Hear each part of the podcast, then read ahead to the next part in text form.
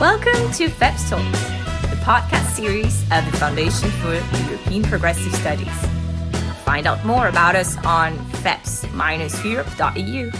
Good afternoon and welcome to another edition of FEPS Talks, the podcast series of the Foundation for European Progressive Studies in Brussels. My name is Vassilis Ntousas. I'm the Senior International Relations Policy Advisor at FEPS, and I'm very, very happy to welcome Matt Duss, Foreign Policy Advisor to U.S. Senator Bernie Sanders, to the program. Matt, a warm welcome. Thank you for having me. Great to be here, Vasilis. How you doing? Good, and we have a lot to discuss to focus on. We are, of course, having this chat uh, when just days ago we marked the 20th anniversary of September 11. And uh, this becomes all the more poignant following the momentous developments uh, that took place in Afghanistan some short weeks ago. I want our discussion today to focus on the significance of the historical moment that we find ourselves in. But let me first start with what happened in Afghanistan and the withdrawal of Western forces. I mean, we saw some heartbreaking images on the tarmac and at the perimeter fence uh, of the Kabul airport. And of course, the announcements of the Taliban following their takeover that we have been painfully following over the past few weeks have been equally disheartening. So, Matt, what's your take on the fact that after so much talk at least over the last decade, this withdrawal did happen, but also on the manner in which it did. And I'm asking this given the at times severe criticisms that were addressed against the Biden administration mm-hmm. from very different backgrounds for the fact that uh, the US actually withdrew, but also for how Washington designed this, implemented it, or was forced to implement it. Sure. Um, well, first off, it's uh, it's great to be here with you. Thank you for inviting me. Um, second, I just want to you know, just clarify, you know, I'm here speaking in my personal capacity, um, not representing Senator Sanders or the office.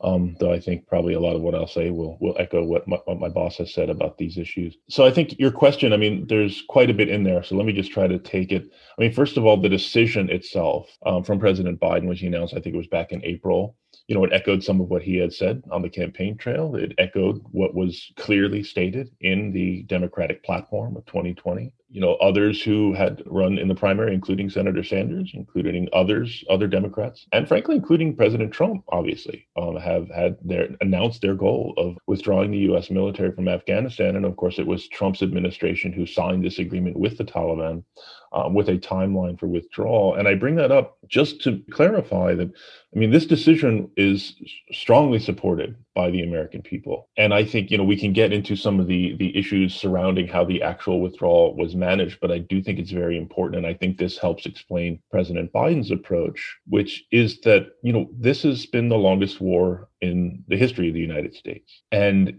I think it's become clear that the American people had essentially withdrawn their support for continuing this war. And I think that's very important because our system, our constitution, you know, it empowers the Congress to declare war or authorize uh, military force, but also just the idea that we, you know, we will enter into these conflicts if and when we do with the support of the American people. And I think many leaders, including Trump, including Biden, rightly assessed that the American people had no longer supported this. Um, and it was simply wrong to try and continue um, this war for a whole range of reasons. But the fact that Americans no longer supported it was a very important one. You know, we can also get into, you know, some of the efforts that were made at, at nation building, at counterinsurgency over the last 20 years, various efforts, various surges of troops, various efforts to stand up you know, kind of democratic institutions in, in Afghanistan. You know, and I think what we've seen over the past few weeks, um, not only criticism of the Biden administration's managing of the evacuation, I think some of which are, are, are quite justified. I think there are very fair and legitimate criticisms to be made of, for example, like the slowness of the visa process, uh, managing the, the exit of number of a- Afghanistan's, not only those who work with us, but others who just wanted to, to, to leave the country for whatever reason. Having said that, though, I do think it's worth noting that losing a war is ugly. And that is what we saw here. And by saying that, I don't mean to diminish at all the human costs, the, the painful images that we saw. I mean, we cannot, we have to look at that squarely. But I also think what we saw, in, in my view, what we saw and heard from Washington, from the kind of foreign policy commentary at the foreign policy establishment, you know, officials from previous administrations, was an attempt to basically absolve themselves of responsibility for two decades of a failed war, two decades of a policy that killed tens of thousands of Afghan civilians. You know, even if you know there was stability in some of these urban centers, the war was ongoing in the rural areas of Afghanistan, which is to say the vast majority of Afghanistan's territory, where you would have five, six, a dozen people, often members of the same family, killed in a lot of these airstrikes, you know, UAV strikes, um, you know, skirmishes with the Taliban. So, you know, what I see is an effort to kind of dump all of this in the Biden administration's lap. Now, having said, yes, there are some, I think, fair criticisms to be made, but all in all, this was a, a broadly shared failure of the Washington foreign policy establishment over many years. And, you know, it, it would be, a, I think, a compounded tragedy if that was uh, you know successfully used to avoid i think the very very deep introspection and accountability ultimately that I would hope we would find at, at, this moment, not only at the end of this war, but 20 years after 9 11. And again, even though those words coming out of my mouth, it, it feels kind of silly because accountability is something that we absolutely never have in Washington. It is, you know, account, I mean, the impunity, elite impunity, I think is one of the biggest problems we face in Washington, uh, not only in foreign policy, but particularly in foreign policy. And I think what we've seen, the kind of massive kind of eruption of criticism of Biden for the, the conduct of this of this withdrawal, I think is a reflection and attempt to kind of avoid that. Just a quick take on the Republicans who cried foul of the way it happened. I mean, what to even say there? I mean, they were largely supportive of, of Trump, you know, when he his administration made the agreement. I think it was 2019 or 20, 2020. You know, so a lot of this is just politically, you know, it's just uh, opportunistic. And you see that often on both sides. But I think you know, th- there are definitely some Republicans um, who just support a much more expansive global military hegemonic role for the United States. And that's shared by a lot of the Democratic foreign policy establishment as well. But I do think that, you know, there were also Republicans who generally agreed with the withdrawal, but also saw the opportunity just to kind of um, criticize Biden. But in my view, my view was, you know, over the past few weeks, and it continues to be that Americans support the withdrawal. So again, we will and we should kind of consider some of the decisions that were made, the time when they were made, some of the mistakes that were made with regard to the actual evacuation. But in general, I think this decision was still the correct one. Um, my boss authored an op-ed back in April with Congressman Ro Khanna saying that um, it's actually a courageous decision because we see why political leaders are afraid of making these kinds of momentous decisions because they will be attacked. You know, after years and years of Washington, Washington essentially ignoring what was going on in Afghanistan, all of a sudden everyone was paying attention and asking these very tough questions that they had avoided asking for the previous 10, 15, and 20 years. Uh, so for Brian, Biden to press forward on this decision, I, I do think was uh, pretty brave. Thanks, Matt. But of course, the imagery that came out of Afghanistan was shocking to most. And the way the evacuation happened. Some calling it hasty, some even called it shambolic.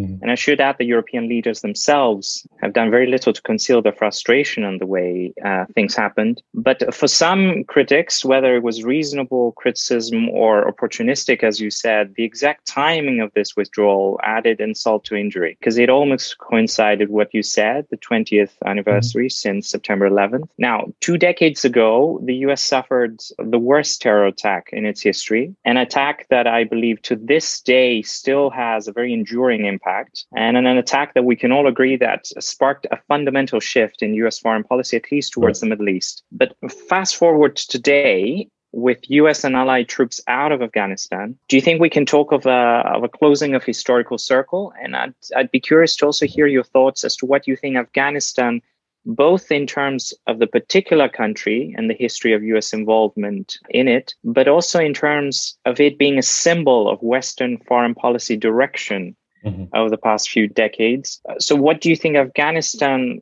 signifies for the US, for Europe, for the West in general? And I'm saying the West because the US led intervention in the country that began 20 years ago was very much defined by this quest for a liberal international order that was pursued by the West. I mean, well, first off, going to what you said about, you know, the resonance of the, the last few weeks, especially on the anniversary of 9 11, I think that's right. And it was certainly, I mean, if you go back to the, you know, the timing of the announcement, the Biden administration wanted to be out of Afghanistan by the 20th anniversary. By all accounts, they imagined that the Afghanistan government would be able to hold on for at least you know six months a year maybe even longer. That's what all the intel you know that we've seen reported was telling them. And that obviously was wrong Um, I think the fact that the intel got it so wrong is, in my view, another point in favor of, of ending this military intervention. If we couldn't even understand how quickly the Afghanistan government that we had spent 20 years and trillions of dollars, or at least hundreds of billions of dollars trying to stand up, you know, it's fair to ask what what were we still doing there? But again i think yes the timing of this ahead of 9-11 was unfortunate to put it lightly. As to what it means i mean the question about 9-11 the, the war on terror the 9-11 era i don't think the book is closed. I think this particular intervention this military intervention has been ended, but we are still very much in the post 9/11 era. If you look at, you know, the other the use of of military forces, special forces, you know, airstrikes, UAV strikes, the U.S. continues to carry out in far flung areas of North Africa, the Middle East, and elsewhere. This logic of endless war. We are pleased, you know, as a progressive, and and my boss as well, who has raised the problem of endless war, the forever war, as some call it.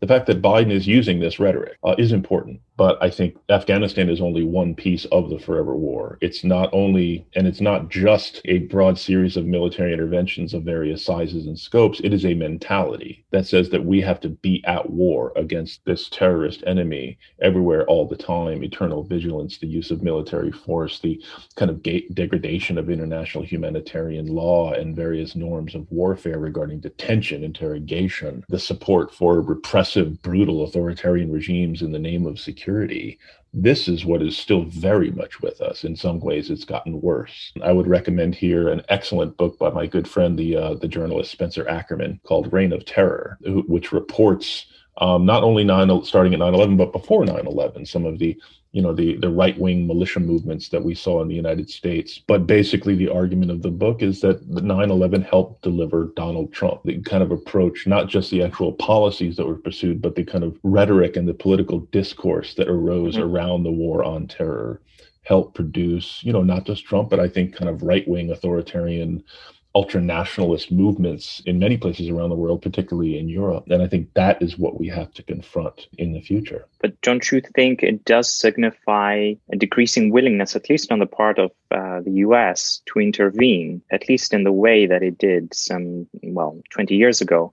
Mm-hmm. Don't you think there's a meaningful change in the approach, not least of the Biden administration, but um, I'm talking about the general direction in U.S. Yeah. foreign policy going forward? I hope there is. You know, I would hope that we've understood that these kinds of large scale military interventions occupying entire countries and trying to transform their political systems and their societies is something we lack the ability to do. Now, having said that, I do think there is a danger of sort of overcorrection, and it's possible to, you know, that I think some critics and some like supporters of global military hegemony you know, want to basically see there's two options. Either we dominate the world militarily or we're being isolationist. And i think that's obviously an absurd binary.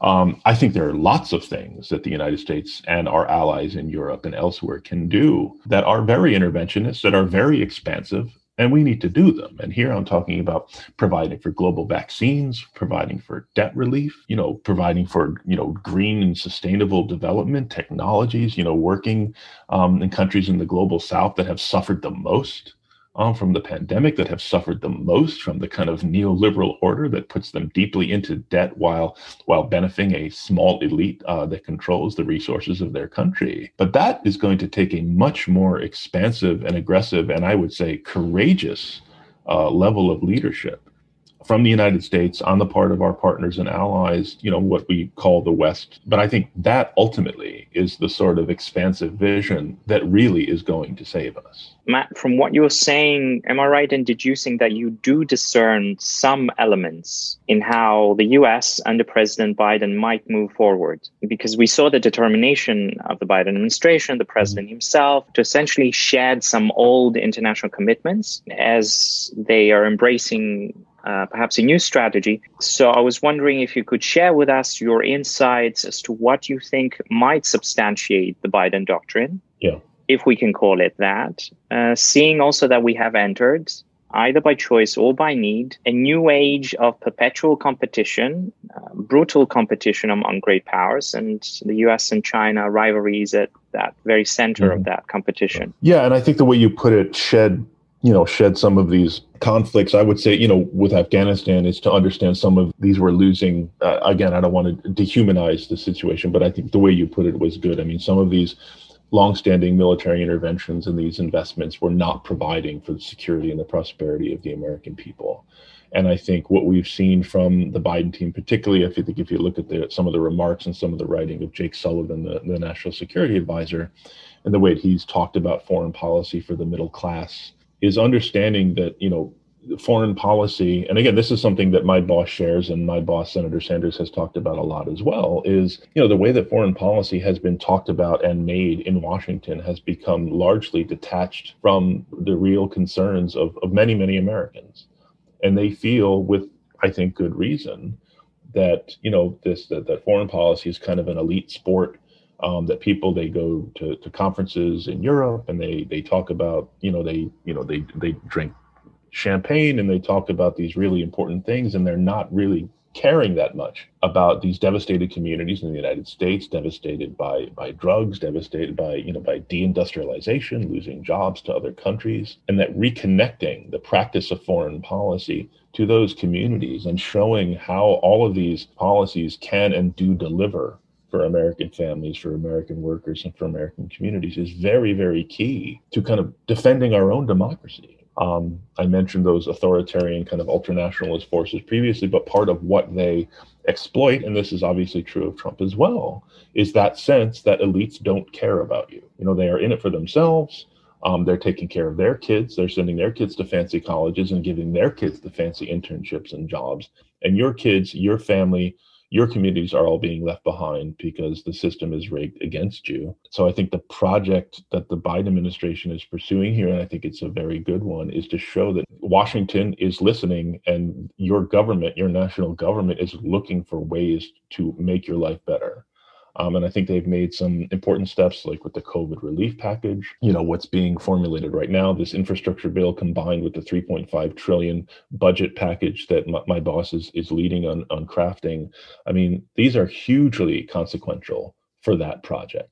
Thanks, Matt. And you're very much right in underscoring the importance of starting the good foreign policy work that needs to uh, take place going forward at home. There's a huge amount of homework that needs to be done before we go out to the world and start promoting an agenda, protecting human rights, promoting democracy, pursuing this fight against autocracy, as you said, against authoritarian regimes. But there is that external dimension as well. And hmm. I'd like to ask you on how you think such an agenda of democracy promotion, of hmm. promoting Western values, if you want, pushing back against authoritarian regimes, against autocratic leaders, assuming it's still very important for the agendas of both Europe and the US. How do you see this agenda in our multipolar age being implemented? Mm, and I should add an age that is very much marked by the return, as I said, of brutal geopolitical competition. Yeah, no, I think that's a great question. And let me just kind of take you know respectfully just push back. I mean when we talk about authoritarians like i would just say it's not only authoritarian regimes right? It's authoritarian movements within our own countries um, that are just as important in my view frankly more important to that larger struggle. And i i would point to a piece that that senator sanders wrote in foreign affairs a few weeks ago cautioning against buying into this side of kind of cold war mentality against china um, where one of the points he made in there is that the fight between democracy and authoritarianism, the primary battlefield for that conflict is within states, not between them. Um, and I think if we play into this great power conflict framing, as we saw with the war on terror, the idea that we are going to forge real political consensus and political unity under this umbrella of conflict is very dangerous. It's something that will ultimately undermine progressive values. It will not advance progressive values. Um, so I say that as a note of caution. Now, again, I think there are certain things, you know, when we talk about authoritarian regimes like China's, like like many Western allies, like the Saudis, like the Emiratis, they, there are different tools and, and ways we can approach these questions to kind of, you know, bring attention, bring a spotlight, and bring pressure um, on some of these policies and, and practices. But I think, you know, first of all, you know, going back to kind of the beginning of the conversation, let's look at the effort over the past 20 years to kind of export whatever democracy or, or good government to places like Afghanistan and Iraq and you know have a real think very hard about why and, and how that actually failed when we're looking at what we can do to kind of support and champion values and i would not necessarily call them western values. I would just say human shared human values of dignity and solidarity and real human security is first of all to model them. And again it's easy to, to, and that's not a cheat you know that's not just trying to get out of of doing these things internationally. But I, I, do think what is most important is to show that we are practicing human rights and democracy you know as a way of kind of being seen as legitimate and convincing when we champion these ideas on the global stage. So again i'm not saying we must do one before we can do the other. I'm just saying that if we want to support these values and ideas in, in international institutions and, and rally a global consensus and strengthen a global consensus in favor of human rights and human dignity and solidarity, that effort will be vastly helped by being seen as doing it and putting the effort in in our own countries. Matt, drawing on your expression earlier on about elites uh, drinking champagne and designing how to best promote their own interests, indeed, I agree. Us transatlantic partners have often drank champagne amongst ourselves while preaching water internationally, and I, I do feel that we need to correct that. But in terms, perhaps, of the of the homework that Europe needs to do, I'd like a final comment from you on where all of this leaves Europe. I mentioned that European leaders were deeply frustrated about the lack of coordination in Afghanistan and the uncertainty concerning the way forward, of course. But we've also heard European Union leaders and the uh, European Commission President herself, the High Representative, having variously expressed their desire to pursue strategic autonomy, something that Europe needs to do by itself. So, what's your take on this? I mean, well, actually was in Germany a few weeks ago, so I got to hear some of this firsthand from, from German colleagues. And again, I think some of the concerns and criticisms about the management of the withdrawal are legitimate and fair. On the other hand, I do think it's worth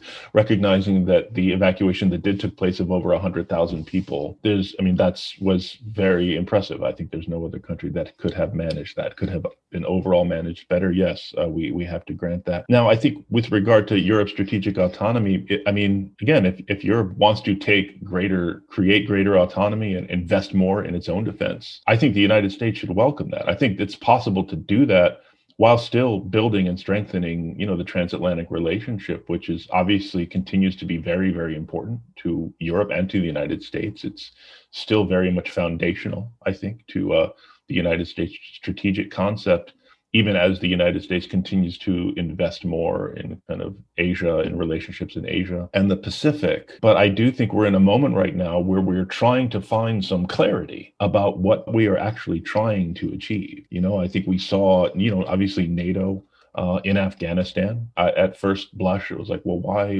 why would Afghanistan be relevant to a North Atlantic Treaty Organization? But I think it was, you know, in in, in some ways just a recognition. You know, these shared threats are are global threats, and thus it was applicable for NATO to be involved in in that effort. But I also think what we need to draw from this moment is what other tools do we have beyond the military to meet some of these challenges? And again, I I already mentioned, you know, vaccines and other things like that, shared work on climate climate and green tech. I would say anti corruption is another thing that I think is hugely important. Um, I'm gratified that, at least rhetorically, the Biden administration has talked a lot about anti corruption. We're still waiting to see what they're, they're going to do in terms of actual policy. But I think if we're talking about cleaning our own houses, I mean, this is something where the Euro, you know European countries and the United States in particular are enormously culpable. You know, because we're the ones running the laundromat for a lot of these corrupt regimes. Where this is where they hide their money. It's going into real estate in London, in New York, in Miami. It's going into these uh, um, these these offshore accounts elsewhere. So I think as we think through what the U.S. Europe security relationship is going to look like, I would hope and expect there will be a much kind of broader conversation about what are the tools of security that we actually have available, and they are much much more expansive uh, than just the military. Matt, many thanks. Um, it's clear enough. Uh, let me just finish our conversation with a more personal question. Mm-hmm. If you can share with us briefly uh, a personal story these years you've spent working in Congress, think tanks, that you think left the deepest mark on you concerning these past 20 years of the US forever war, as you called it, in Afghanistan.